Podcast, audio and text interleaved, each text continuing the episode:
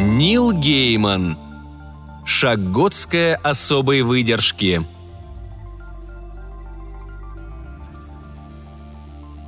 Бенджамин Лассестер пришел к неизбежному заключению, что женщина, написавшая пешеходную экскурсию по побережью Британии, книгу, которую он носил в своем рюкзаке, никогда в жизни вообще не была на пешей прогулке и, скорее всего, не узнала бы британское побережье, если бы даже оно протанцевало через ее спальню во главе джаз-бенда, громко и радостно напевая «Я и есть побережье Британии» и аккомпанимируя себе на козу. В течение пяти дней он следовал ее рекомендациям и в награду имел лишь волдыри на ногах и боль в пояснице – на британских морских курортах множество пансионов, предоставляющих ночлег и завтрак, где будут чрезвычайно рады принять вас в межсезонье», — говорилось в книге. Бен зачеркнул эту фразу и на полях написал «На британских морских курортах существует жалкая кучка пансионов с ночлегом и завтраком, владельцы которых в последний день сентября улетают в Испанию, Прованс или куда-то еще, крепко заперев за собой дверь. Подобных заметок на полях он оставил множество. «Ни при каких обстоятельствах не заказывайте, как это сделал я, яичницу в придорожном кафе». Или «Что за блюдо рыба с жареной картошкой?» Или «Нет, вовсе нет». Последняя была сделана напротив абзаца, в котором утверждалось, что если и есть на свете что-то, что могло бы чрезвычайно обрадовать обитателей живописных деревень на британском побережье, так это путешествующий пешком турист-американец. Пять адских дней Бен шел от деревни к деревне, угощаясь сладким чаем и растворимым кофе в кафе и закусочных, и пялись на бесконечность серых скал и свинцового моря.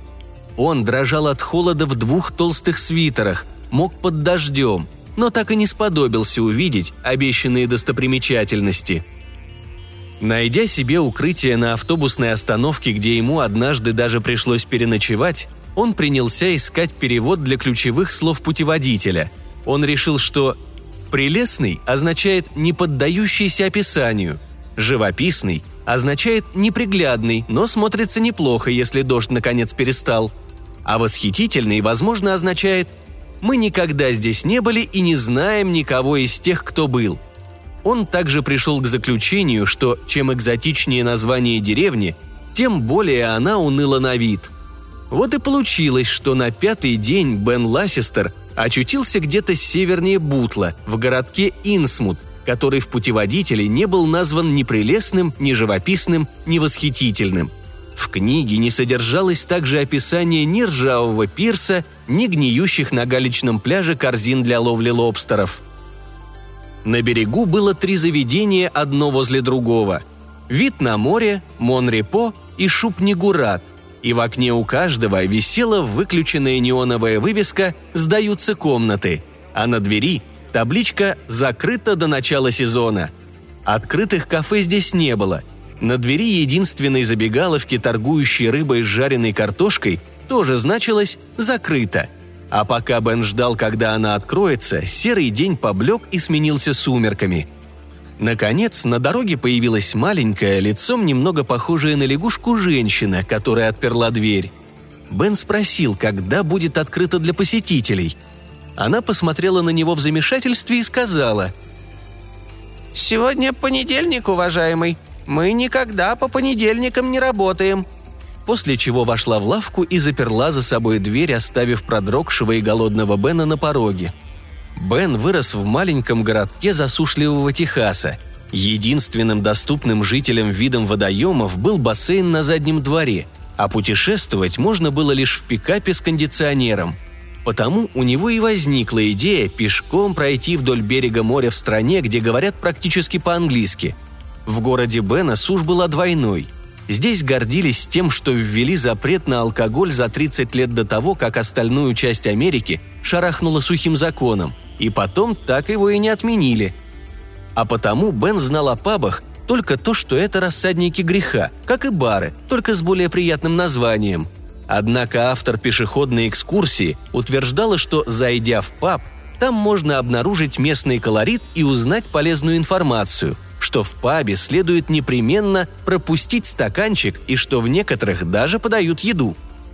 Этот паб назывался «Книгой мертвых имен», а табличка на дверях известила Бена, что его владельцем является некий А. Аль-Хазрет, обладающий лицензией продавать вина и крепкие напитки. Бену стало интересно, не означает ли это, что здесь подают индийскую еду, которую он не без удовольствия отведал по прибытию в Бутл. Он задержался у указателей, решая, что выбрать – публичный бар или салун, и спрашивая себя, что означает здесь слово «публичный» и не являются ли английские публичные пабы такими же частными, как и публичные школы. Но в конце концов, поскольку название напоминало вестерн, направился в салун – там было почти пусто и пахло прокисшим пивом и позавчерашним табачным дымом. За стойкой стояла пухлая женщина с бесцветными волосами, а в дальнем углу восседали два джентльмена в долгополых серых плащах и шарфах. Они играли в домино и потягивали из граненых стеклянных кружек темно-коричневый с обильной пеной напиток. Бен подошел к барной стойке. «У вас можно заказать поесть?» Барменша какое-то время чесала нос, затем нехотя ответила, что, наверное, могла бы приготовить ему по-крестьянски. Бен понятия не имел, что это значит, и в который раз пожалел, что путеводитель не снабжен англо-американским разговорником.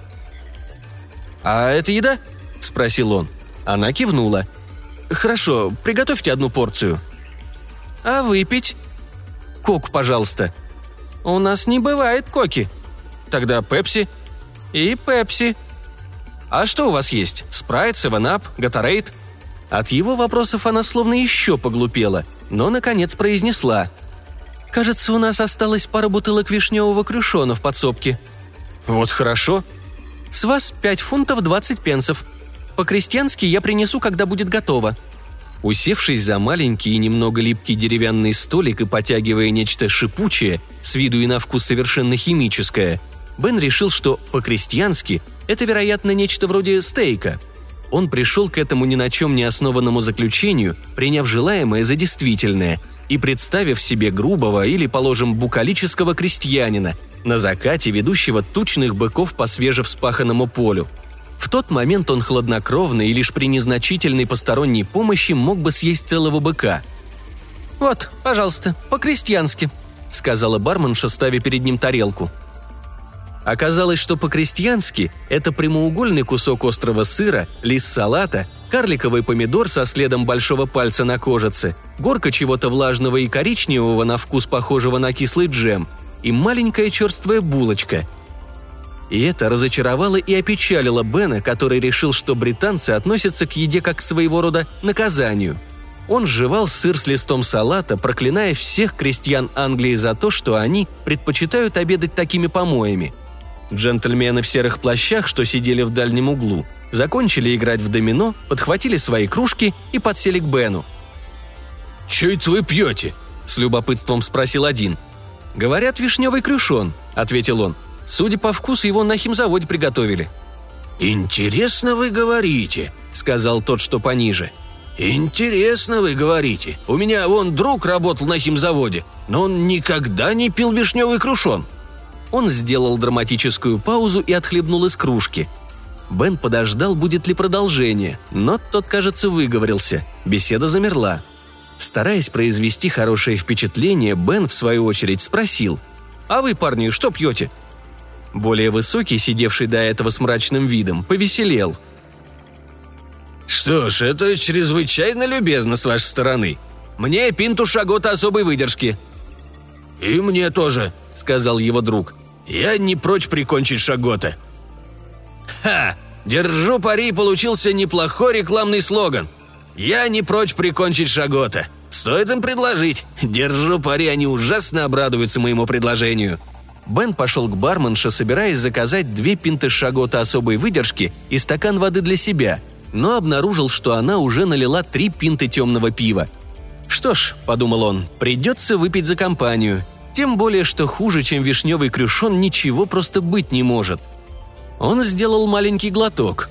У пива был привкус, благодаря которому, как он полагал, рекламщики охарактеризовали бы напиток как полнотелый. Но если припереть их к стенке... им пришлось бы признать, что означенное тело принадлежит козлу. Он расплатился и стал лавировать между столиков обратно к своим новым друзьям. «Итак, э, как вы здесь очутились?» – спросил тот, что повыше. «Полагаю, вы один из наших американских братьев, хотите посмотреть самые знаменитые английские городки?» «Кстати, в Америке тоже есть город с таким названием», – сказал тот, что поменьше. «В Штатах есть Инсмут?» – удивился Бен. «Должен сказать, что да», — сказал тот, что поменьше. «Он все время об этом писал, тот человек, чье имя мы не упоминаем». «Простите?» – удивился Бен. Маленький посмотрел через плечо и очень громко прошипел.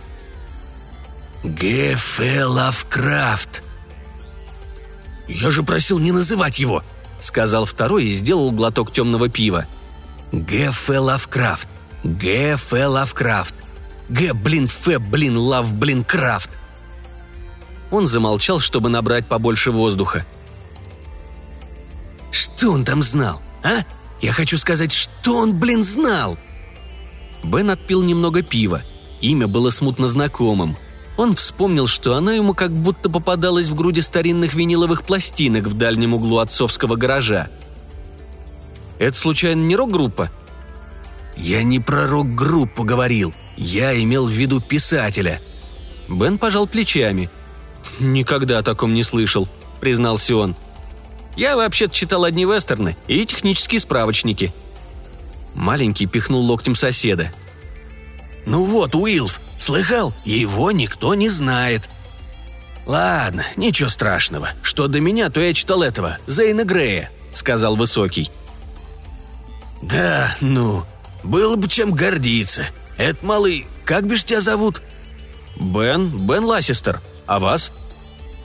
Маленький улыбнулся. Он ужасно похож на лягушку, подумал Бен. «Я Сет», — сказал маленький. «А моего друга зовут Уилф». «Очень приятно», — сказал Уилф. «Привет», — сказал Бен. «По правде говоря», — сказал маленький, — «я с тобой согласен». «Согласен?» – не понял Бен. Маленький кивнул. «Ну, насчет Г.Ф. Лавкрафта. Вообще не понимаю, к чему весь этот шум. Он и писать-то, блин, не умел». Маленький отхлебнул Портера и слезнул с губ пену своим длинным гибким языком. «Взять хотя бы слова, которые он употреблял. Жуткой.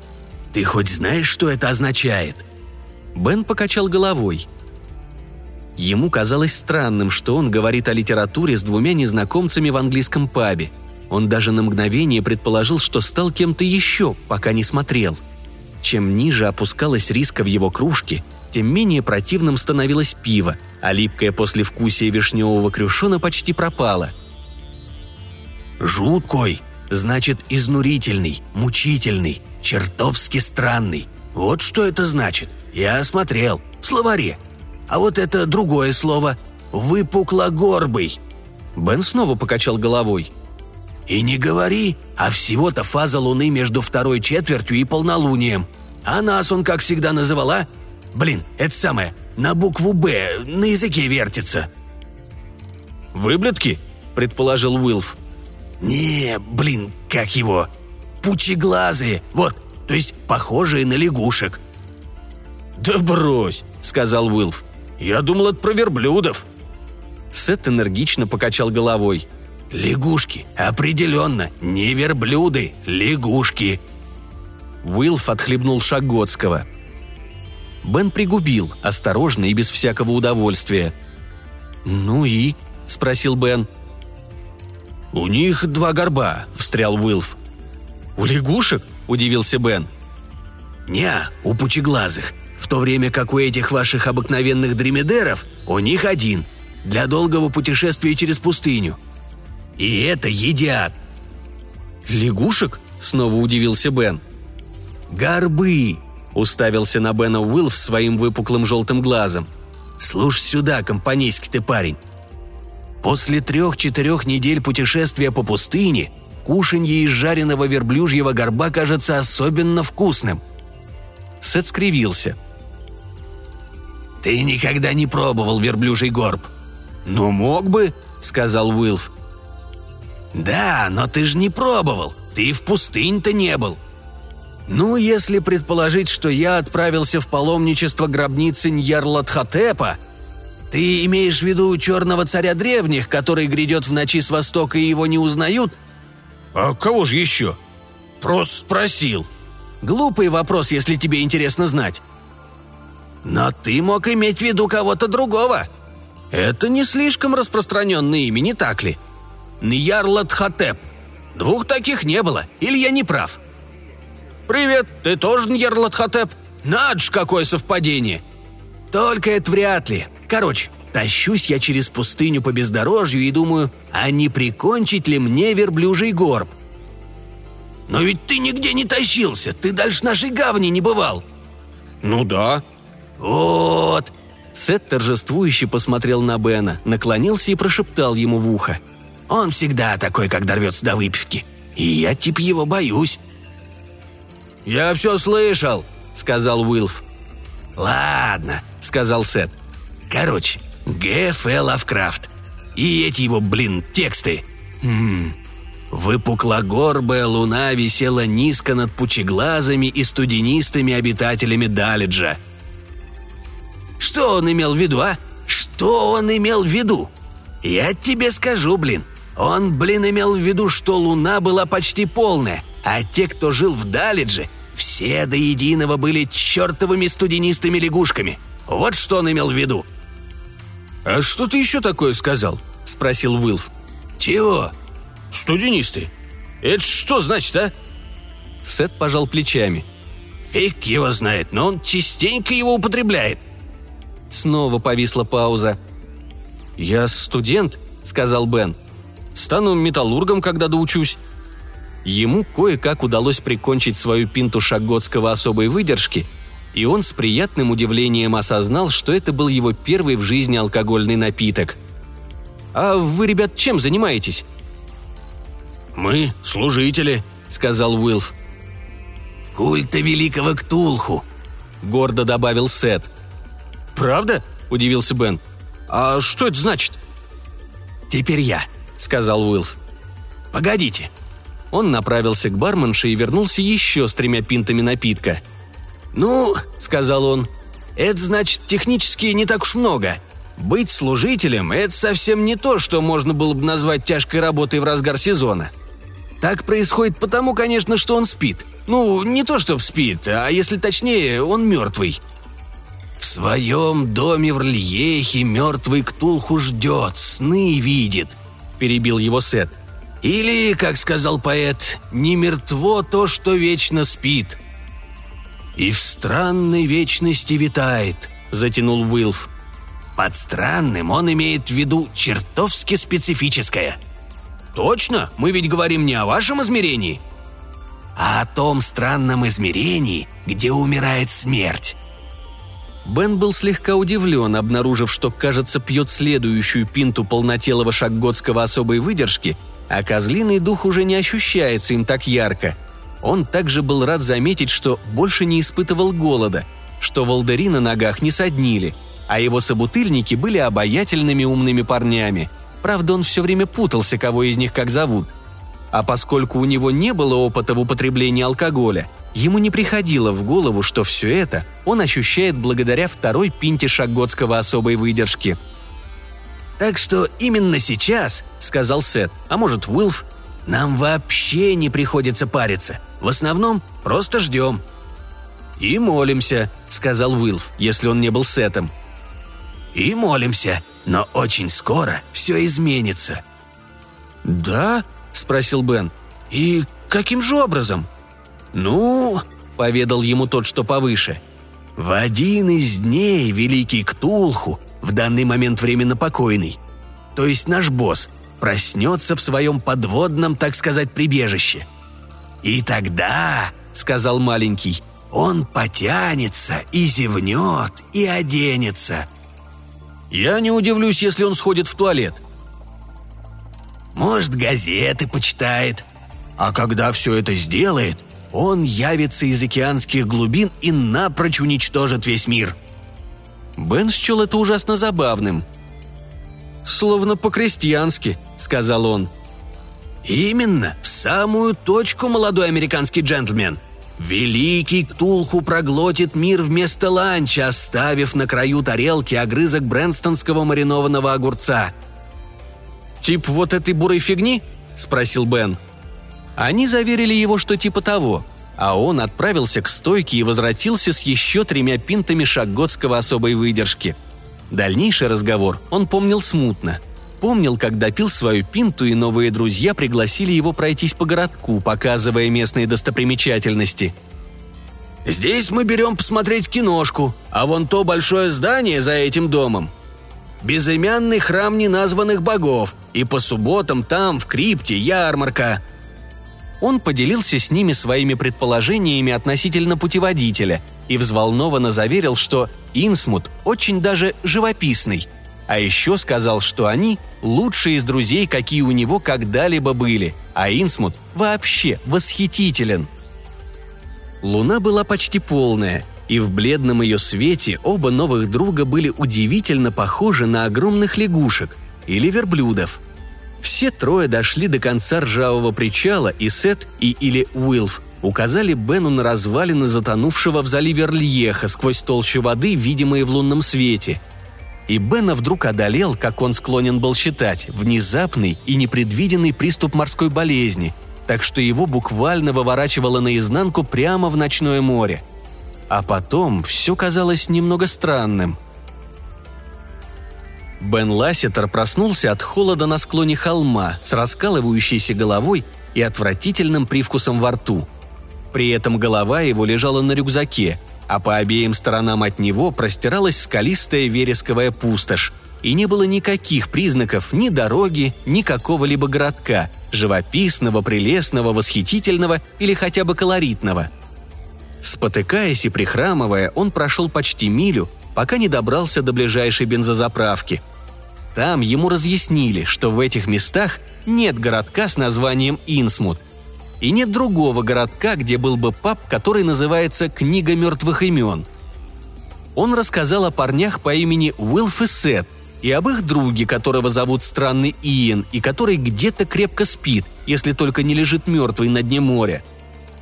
Ему ответили, что здесь никогда особенно не жаловали американских хиппи, что шляются обкуренные по окрестностям и что ему, возможно, станет лучше после доброй чашки хорошего чая и сэндвича с тунцом и огурчиком – ну а если он упорно желает бродить здесь и дальше в наркотическом дурмане, то молодой Эрни из вечерней смены будет просто счастлив снабдить его небольшим пакетом отличной, собственного приготовления анаши. Надо только прийти сюда после обеда. Бен вытащил свой путеводитель и попытался найти в нем Инсмут, чтобы доказать им, что ему все это вовсе не приснилось, но не смог найти страницу, на которой значился городок, если она вообще существовала – Правда, довольно много страниц, примерно из середины книги, оказались почему-то грубо вырваны. Тогда Бен вызвал по телефону такси, которое довезло его до железнодорожного вокзала в Бутле. Там он сел на поезд, шедший до Манчестера, а из Манчестера на самолете долетел до Чикаго, откуда, изменив свой первоначальный план, полетел в Даллас. Там пересел в другой самолет, летевший на север, где, взяв на прокат автомобиль, добрался наконец до дома – он обнаружил, что ему приятно сознавать, что он находится более чем в 600 милях от океана. Правда, позднее он переехал в Небраску, чтобы оказаться еще дальше. Кое-что из того, что он видел или думал, что видел, в воде у ржавого причала он никогда уже не мог забыть. Да и то, что скрывали под собой серые плащи, не было предназначено для человеческих глаз. Чешуйчатые. Ему не требовалось смотреть в словаре. Он просто знал. Они были чешуйчатыми. Недели через три после возвращения Бен отправил автору по почте свой экземпляр путеводителя с пометками на полях для последующих переизданий, с пространным письмом, содержавшим множество полезных советов. Он также просил автора прислать ему копию страниц, которые оказались вырванными из его экземпляра, чтобы успокоить его сознание. И втайне испытал облегчение, когда дни сменились месяцами, месяцы годами, а годы десятками лет, и она ему так и не ответила –